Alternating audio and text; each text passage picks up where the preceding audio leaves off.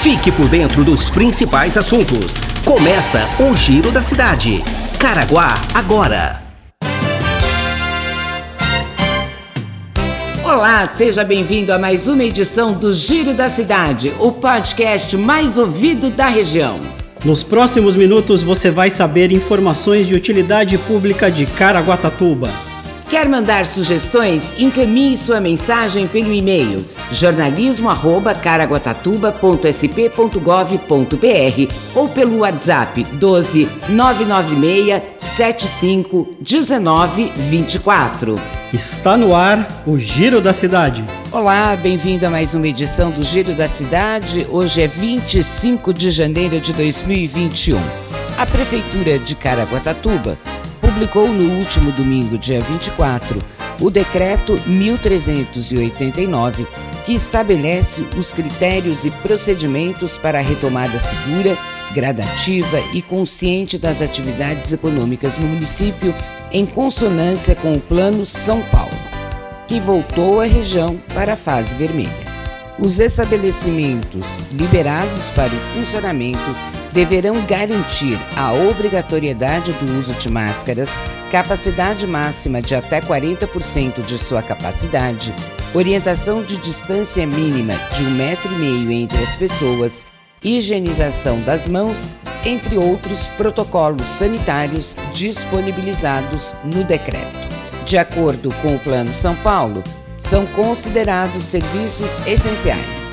Hospitais, clínicas médicas, farmácias, clínicas odontológicas, estabelecimentos de saúde, abastecimento de água e de energia elétrica, supermercados, mini mercados, padarias, armazéns, açougues, feiras livres, quitandas, lojas de suplementos, postos de combustíveis e lojas de conveniência, distribuidoras e revendas de gás, oficinas de veículos automotores, de motocicletas e bicicletas, lojas de materiais de construção e lojas de tintas, construção civil e indústria, serviços bancários e lotéricas, hotéis e pousadas, lavanderias, serviços de limpeza, transportadoras, estabelecimentos e empresas de locação de veículos, transporte público coletivo, táxis e aplicativos de transporte, serviços de entrega, estacionamentos,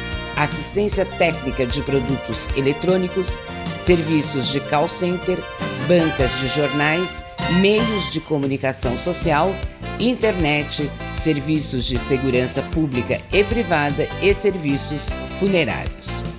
O rol desses serviços essenciais pode ser alterado a qualquer tempo pelas diretrizes do Plano São Paulo, em consonância com o decreto federal.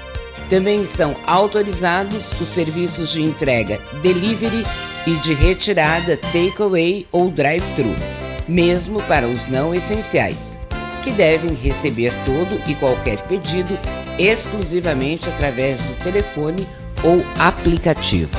E se você tiver alguma dúvida, você pode acessar a íntegra do decreto no site da prefeitura, que é o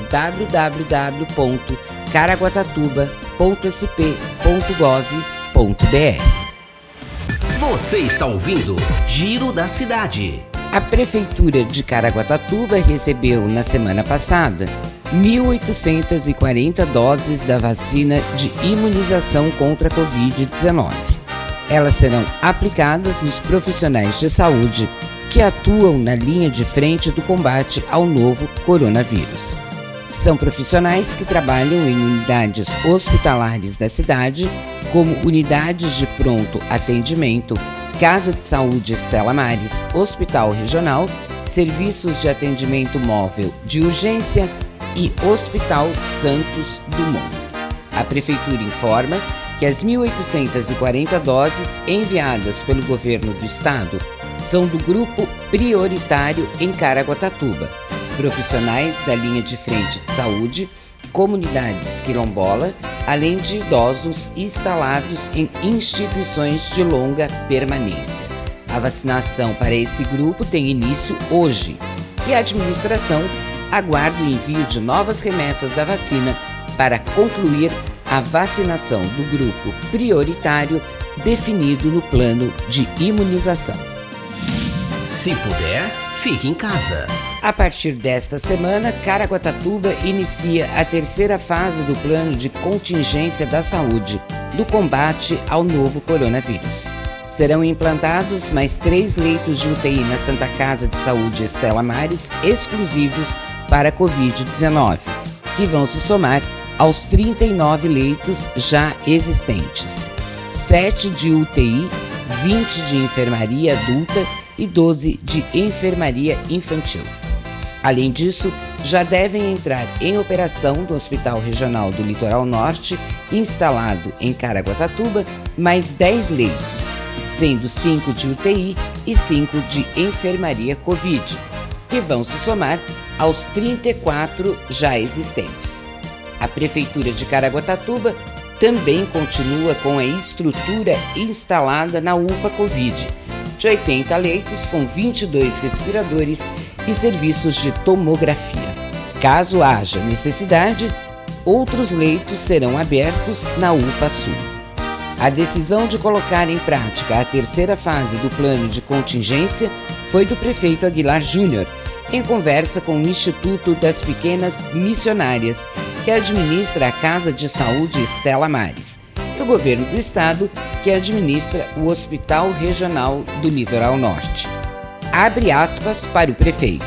O número de internações tem aumentado e por isso vamos melhorar a estrutura criando mais leitos na cidade.